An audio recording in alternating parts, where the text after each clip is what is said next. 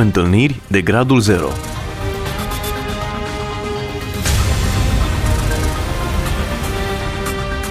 O emisiune realizată de Cristina Olariu.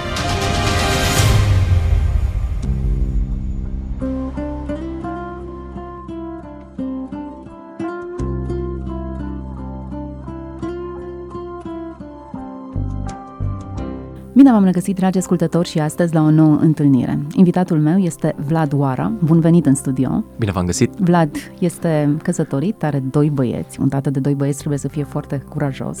Un fost dependent de droguri care se întâlnește cu Hristos și devine pastor. O poveste mai de succes? Nu cred că se poate. Așa este? Da, așa este. Ce ai putea să-mi spui despre povestea ta? Ce visa să devii pastor?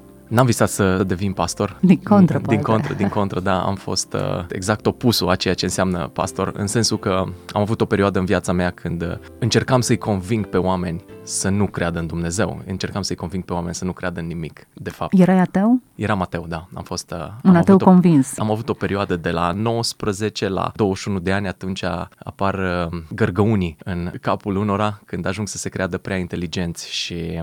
Până la 19 ani, în perioada copilăriei, ai avut momente în care ai crezut? Um, Sclipiri, eu știu, ceva. Tot ce știam despre religie știam de la ora de religie. Tot ce știam despre Isus știam de la ora de religie. Sincer, nu mă afecta cu nimic. Nu eram absolut uh, deloc interesat în, în lucrurile spirituale. Nu învățam despre lucrurile astea. Niciun Nu- contact. Nu simțeam nicio, nicio atracție, nu fascinau, nu vreau să citesc cărți despre lucrul ăsta, deși citeam alte cărți, nu căutam informații. În domeniul spiritual. Nu. La 19 ani te-ai trezit ateu. M-am trezit ateu, da. Cred că era în perioada aia când YouTube-ul era la început, erau multe clipuri, pe YouTube apăreau tot felul de informații, erau explozii din asta de bloguri pe internet. Aveam și prieteni care erau atei în urma conversațiilor, în urma discuțiilor, în urma cărților pe care le citeam. Am devenit ateu convins. Îmi dădea o satisfacție intelectuală să știu toate argumentele, să pot să dezbat. Era până la urmă. Eram ateu, cred că, din mândrie. Te simțeai deștept. Mă simțeam bine când îi puneam pe alții la pământ și mai ales oamenii religioși sau spirituali mi se păreau slabi și erau vorba aia pradă ușoară, mai ales în liceu. În sensul că nu aveau argumente sau erau naivi Da, sau... da. Foarte rar am întâlnit oameni care să-mi poată da o explicație pentru credința lor, pentru ceea ce cred. Și era ușor să mă ridic eu pe mine în slăvi arătându-le ce știu. Ceea ce e interesant, Vlad, e că astfel de oameni deștepți și creștini sunt.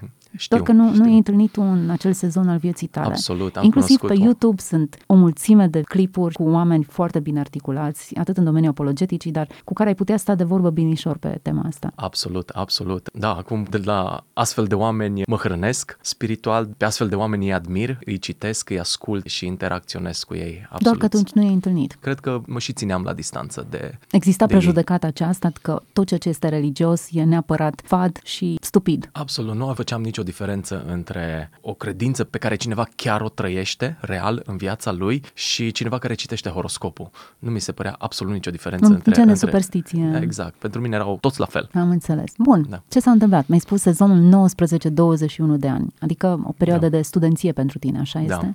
Da. La 21 de ani m-am mutat în Anglia, am plecat de unul singur, vreau să stau acolo undeva la șase luni să fac niște bani, cum zic uh, tinerii români, să fac și eu niște bani. M-am dus în Anglia, urma unor circumstanțe m-am trezit în, uh, în orașul Liverpool. Mai aveam 30 de lire în buzunar și îmi plătise închiria pe două luni și trebuia să mă descurc singur. Eram singur, era în 2008, nu erau români pe acolo. Eu știam ceva engleză, de aia am ales să mă duc în Anglia. A început probabil cea mai tunecată și cea mai grea perioadă din, din viața mea, anii 2008-2009.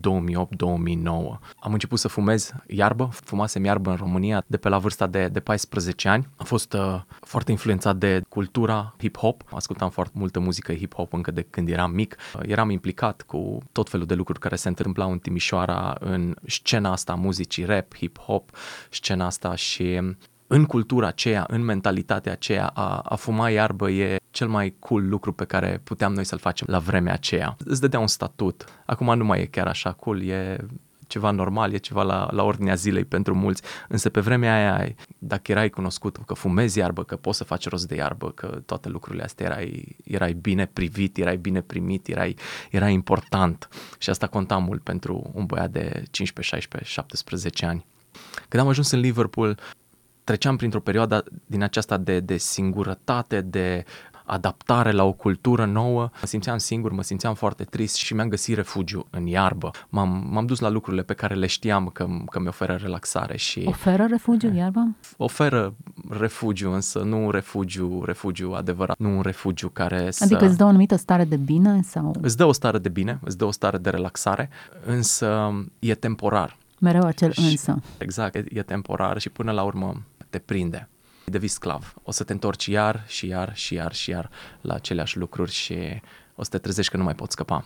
Deci prietenul acesta se transformă într-un tiran încetul absolut, cu încetul absolut. și te domină în cel mai rău hal. Absolut, absolut. E. Multă lume spune că, că marihuana nu creează dependență. Era și un vers dintr-o, dintr-o piesă hip-hop românească, foarte cunoscută pentru cei care știu, că marihuana nu creează dependență, însă pot să aduc în momentul ăsta cel puțin 10 bărbați și femei cu vârste între 30 și 40 de ani, pe care îi cunosc din adolescența mea, care vor spune că marihuana creează dependență. Oameni care au avut viața aproape distrusă. Nu de cocaină, nu de heroină, nu de alcool, ci de, de marihuana. Marihuana socotită un drog mai ușor decât celelalte, heroina și cocaina da, pe care da. le-ai menționat puțin mai devreme. Dependența poate e mai ușoară, e mai ușor să scapi de ea, însă îți poate distruge viața și te, te prinde și te, te ține acolo strâns, mai ales dacă treci printr-o perioadă vulnerabilă. 30 de lire în buzunar și totuși dependent de iarbă. Da. Cum ți l-ai permis? Am început să lucrez, am început să lucrez cu ziua, lucram uh, la negru cum se spune, pentru că pe vremea aia românii nu puteau lucra în, în Anglia decât în anumite condiții. Lucram cu ziua și, și singurul lucru pentru care lucram era ca să fumez iarbă. Toți banii se duceau pe iarbă? Absolut, toți banii, toți banii se duceau pe iarbă. Lucram pe unde apucam, la, la cărat de mobilă, la spălat de vase, la curățat depozite și banii pe care îi luam puțini, se duceau pe chirie, puțină mâncare și iarbă. Locuiam cu niște prieteni care și ei erau dependenți, deși nu recunoșteau la vremea aceea. Tu recunoșteai? Am ajuns să recunosc la un moment dat. Asta e un punct am important. Ajuns să recunosc momentul în care îți dai seama că ești dependent. Tot timpul uh, dependenții mint. Uh-huh. Asta, asta fac dependenții. Uh, tot timpul mint. Pot să mă las oricând, da. dar nu o fac. Da, se mint pe ei, îi mint pe alții, învață să navigheze viața asta manipulând și, și mințind ca să-și ascundă și să-și hrănească dependența. E singurul lucru care contează pentru ei. Și noi ne mințeam, noi între noi, că putem să ne lăsăm oricând. Dar am ajuns în situații în care să stăm o iarnă întreagă fără căldură în casă. Eram trei bărbați care locuiam în, în aceeași casă, toți aveam de lucru din când în când, dar nu ne puteam permite să plătim uh, căldura. Și în Anglia căldura nu se plătește lunar, poți să cumperi uh, căldură de 5 lire sau poți să cumperi căldură de 10 lire pe o cartelă pe care o bagi și ai căldură două zile. Noi nici, nici măcar atât nu, nu eram dispuși să facem, preferam să stăm cu, cu gecile pe noi la minus 2-3 grade să dormim cu gecile pe noi doar ca să putem fuma iarbă. Aia e dependență. Dacă îmi spune cineva da. că marihuana, cannabisul nu creează dependență, aia e dependență. Interesant. Tu venise și acolo ca să faci bani. Nu da, numai că nu-i da, făceai, dar absolut, da. cheltuiai tot ce puteai cheltui. Da, da. În perioada asta din, din viața mea am început să pun întrebări, am început să, să mă întreb, ok, dacă viața asta e tot ce, ce e, dacă într-adevăr ateismul meu e pe bune și dacă după viața asta nu mai există absolut nimic, eu am cam dat-o în bară.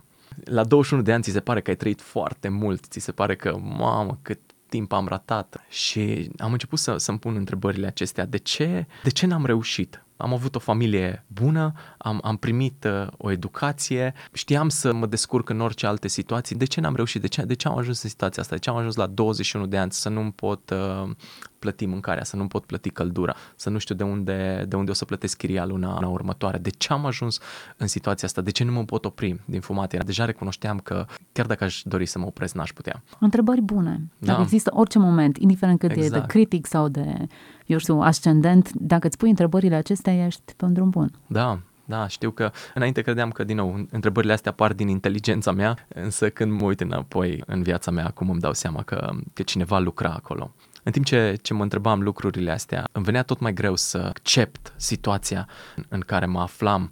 Prin mai multe circunstanțe, undeva prin 2009, pentru o perioadă, m-am mutat din Liverpool în Manchester lucram pentru, pentru cineva. Era o familie de musulmani care cumpăraseră mai multe proprietăți în prejurul uh, Manchesterului, în Liverpool și aveau nevoie de, de cineva care să, să lucreze pe bani puțini, să facă și slujba asta de paznic de noapte și de, de muncitor cu ziua.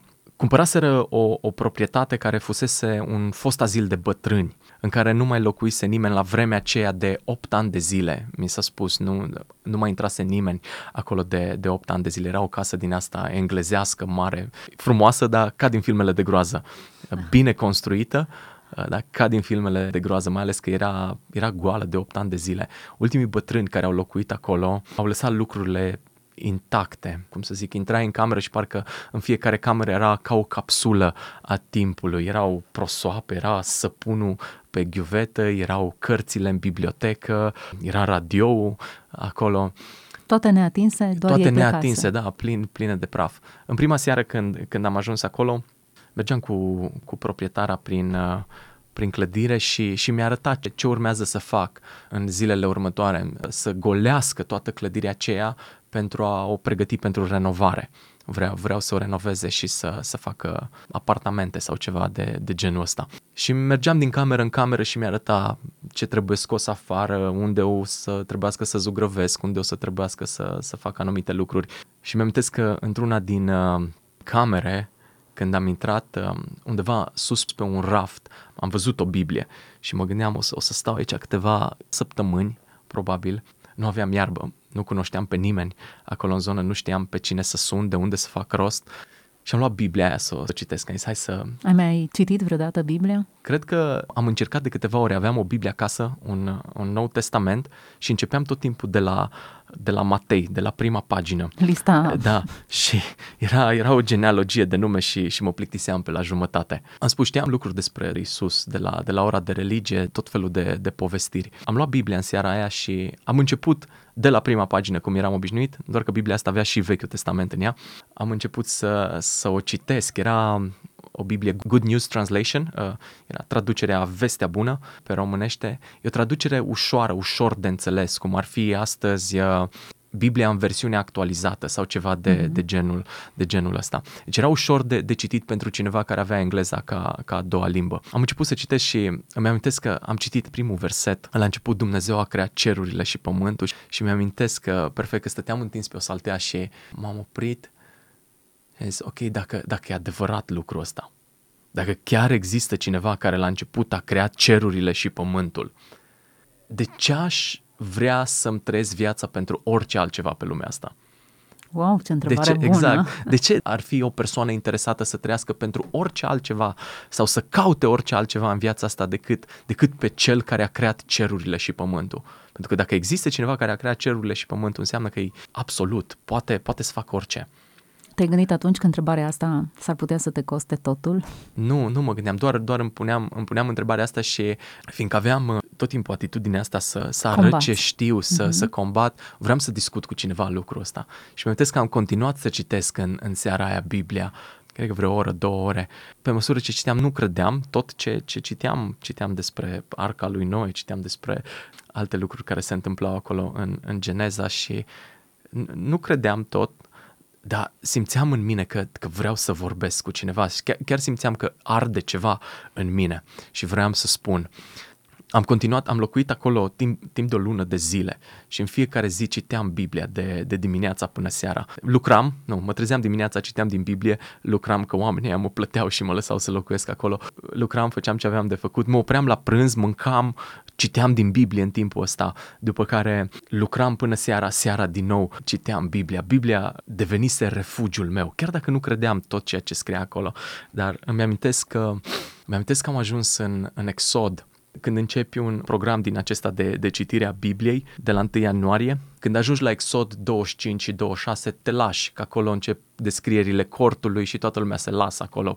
Undeva prin februarie nu mai, nu mai continuă programul. Eu fusesem student la arhitectură în Timișoara și când am început să citesc descrierea cortului, am început să devin cu adevărat fascinat de Biblie.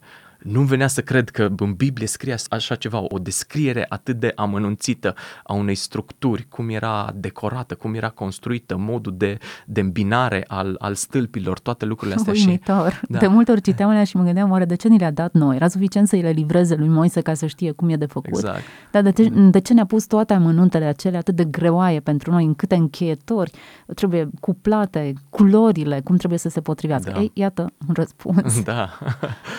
Am început să, să desenez ceea ce citeam. Am început să fac machete a ceea ce citeam, îmi găseam pe acolo materiale, polistiren, începeam să le tai, vreau să, să înțeleg, să mă uit și, și în felul ăsta ceea ce citeam devenea tot mai real pentru mine, tot, tot mai real.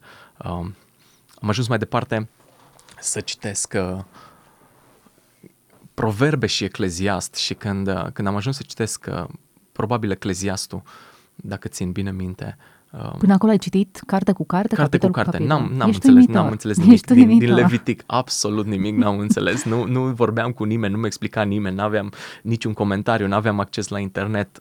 Pur și simplu aveam o Biblie și o citeam și vreau să, să, să o citesc mai, mai departe. Înțelegeam... Din curiozitate sau de ce? Simțeai uh, că îți dă o stare de bine? Da, sau? da, mă simțeam că evadam din toate lucrurile astea care se întâmplau la, vre- la vremea aceea în, în viața mea. Uh, și, și tot mai mult simțeam că îl descoper pe Dumnezeu, citeam despre, despre Dar Dumnezeu să acesta. crezi în el sau nu încă? Erau multe lucruri care, care știam că sunt adevărate. Am început să mă rog, nu știam cui mă rog. Am început să, să, să-mi subliniez lucruri, am început să, să-mi notez lucruri, însă cum spuneam, când am ajuns, când am ajuns la, la Ecleziast și și am citit acolo, practic mi-am citit, mi-am citit viața mea, goana asta după vânt, fi cineva, să faci ceva și până la urmă ce, ce rost au toate astea? A zis, cum, cum aș putea să zic în momentul ăsta că ce scrie în cartea asta nu e adevărat? A trebuit să fiu sincer cu mine? Tot timpul aveam eu expresia asta, trebuie să fii onest din punct de vedere intelectual. Tot asta spuneam oamenilor religioși, bă, nu ești onest din punct de vedere intelectual. Și cred că am ajuns la momentul ăla la care trebuie să zic, ok, trebuie să fiu eu onest cu mine din punct de vedere intelectual. Pot să spun că ce am citit până aici e adevărat, e doar în mare parte adevărat sau e, e o vrăjală. Și mă uitam la viața mea cum se transformase în ultima lună, de cum, cum aș putea să zic că nu, nu e adevărat? Cum se transformase? În primul rând, uh, gândurile mele, gândurile mele, am zis, treceam printr-o perioadă de depresie, nu înțelegeam că e depresie la vremea aceea, o perioadă din aceasta de, de goliciune în care pur și simplu nu simți nimic, de fapt simți uh, tot felul de lucruri, dar nu e doar tristețe și mânie și anxietate, ură de sine, e și ură față de alți oameni din viața ta. Și simțeam o eliberare de toate lucrurile astea. Simțeam că nu mai doresc să, să fumez iarbă, chiar dacă știam că o să mă întorc în Liverpool, știam că o să fiu ispitit să o fac, la vremea aceea nu, nu înțelegeam ideea asta de ispită, dar uh, mă, mă simțeam eliberat, mă simțeam bine să stau cu cuvintele acestei cărți în față și să continui să le citesc. Într-adevăr, când am ajuns la Ecleziasta, trebuie să, să fiu onest din punct de vedere intelectual cu mine și să, să recunosc că cred ce scrie în cartea asta. Chiar dacă nu înțeleg tot, însă, însă cred.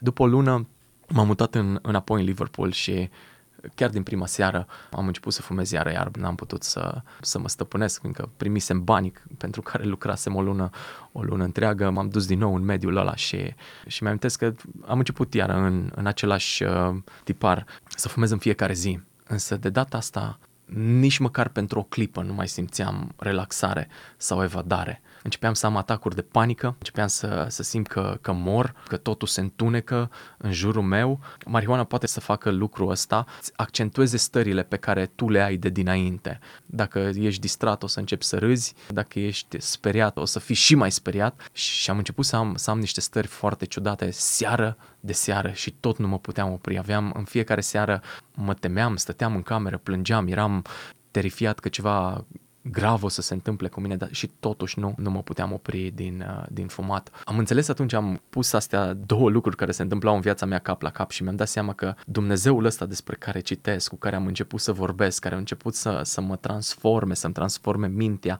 limbajul, să-mi transforme, să-mi transforme gândurile, poate că El nu vrea ca eu să fac lucrul ăsta. În momentele alea, tot felul de, de idei din astea îți vin în minte, mai ales cum am zis, influențat de cultura asta hip-hop sau reggae. Credeam că, ok, Dumnezeu ne-a dat planta asta pe pământ, e bine să o fumăm sau să ne bucurăm de ea, că e de la Nu Dumnezeu, cred. Dumnezeu, Dumnezeu a creat-o. În același timp Dumnezeu a creat și alte ciuperci otrăvitoare. Aia nu Corect. înseamnă, da.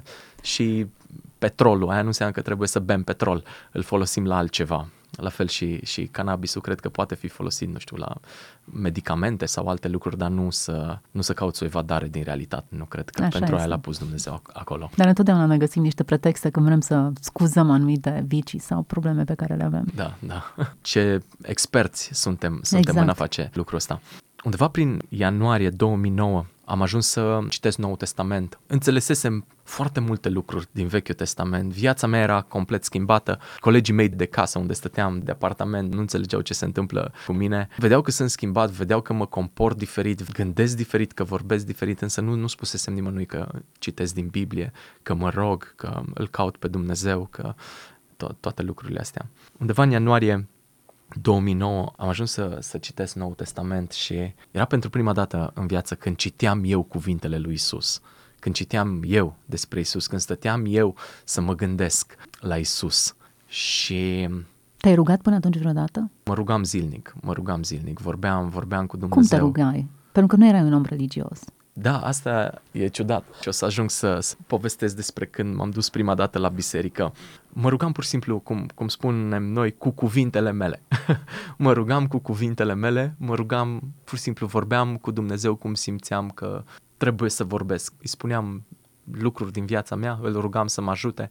Din nou, mă întorceam tot timpul la Geneza 1. La început Dumnezeu a creat cerurile și pământul și mă gândeam dacă existi, dacă chiar existi și ai creat cerurile și pământul, înseamnă că poți să faci absolut orice.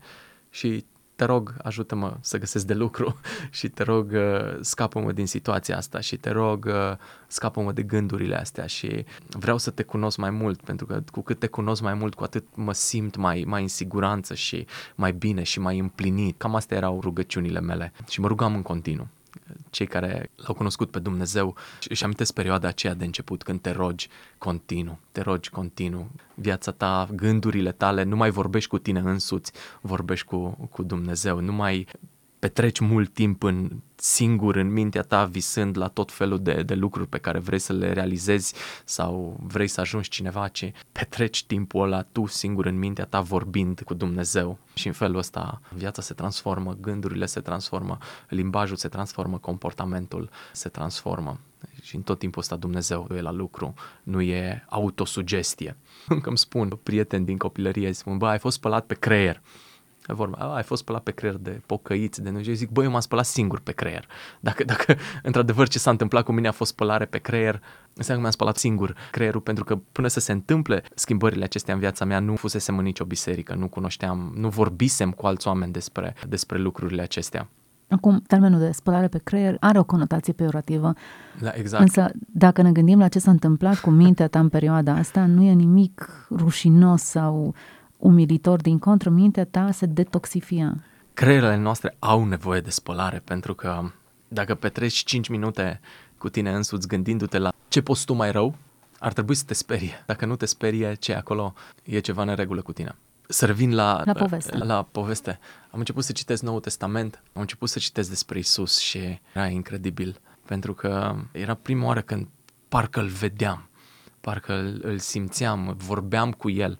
Nu mai vorbeam așa cu Dumnezeu la general, începeam să vorbesc cu Isus și înțelegeam aproape tot ce, tot ce spunea. Știam că trebuie să mă opresc la fiecare lucru pe care spune și nu-mi doream nimic altceva mai mult pe lumea asta decât să fiu cu Isus. Îi spuneam lui Isus, știu că existi, nu mai am trecut de faza aia cu Doamne dacă existi și am Iisus știu că existi, știu că, știu că ești real, știu că, știu că uh, mă cunoști, vreau să fiu toată viața mea numai cu tine. Am citit toate evangheliile, nu l-am înțeles pe Iisus pe deplin, până mai târziu. Ce vreau să spun cu asta, nu înțelegeam niciodată moartea lui Iisus. Am putut să înțeleg lucrul ăsta. Tot timpul am luat moartea lui Iisus ca fiind uh, exemplu suprem de cum să-ți iubești dușmanii. Ceea ce e adevărat, într-un fel, despre Isus, însă moartea lui Isus înseamnă mult mai mult decât atât.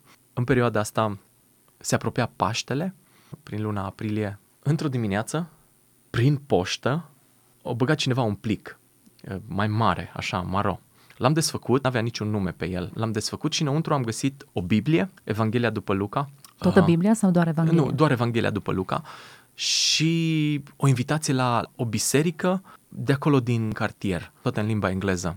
Am început să mă gândesc, ok, Există oameni aici în, în zonă care probabil dau din banii lor și dau Biblii pe gratis oamenilor. E un lucru tare, pentru că eu știu ce a făcut Biblia în viața mea, știu cât de multă nevoie au uh, colegii mei de apartament de Biblie și uite, cineva a pus o Biblie prin poștă. Eu n-am avut curaj să le zic nimic despre Biblie. De fapt, între timp, începusem să vorbesc cu ei despre ce citeam, despre lucrurile astea și toți credeau că sunt nebun la cap. Credeau că, credeau că am înnebunit.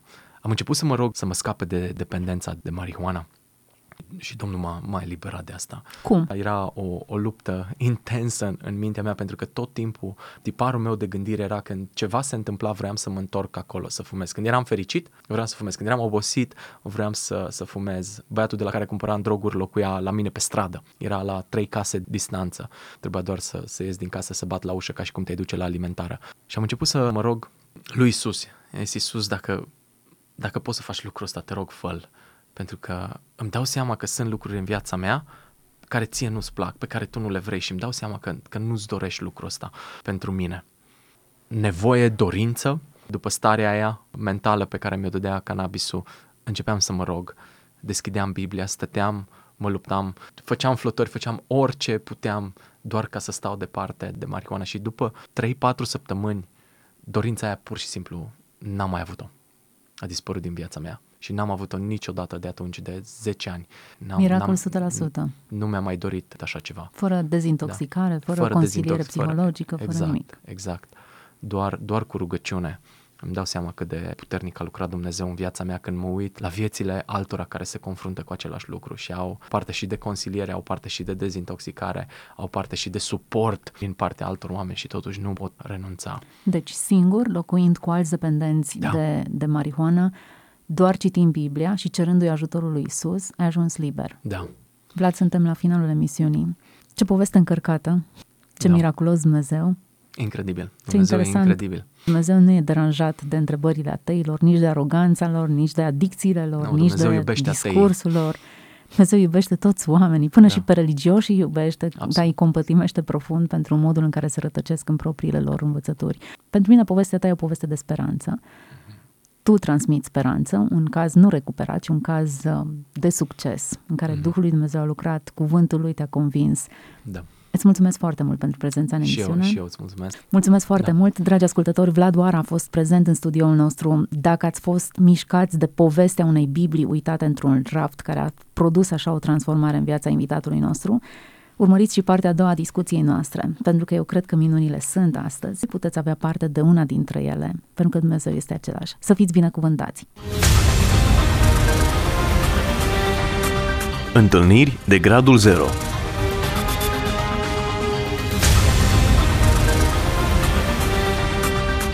O emisiune realizată de Cristina Olariu.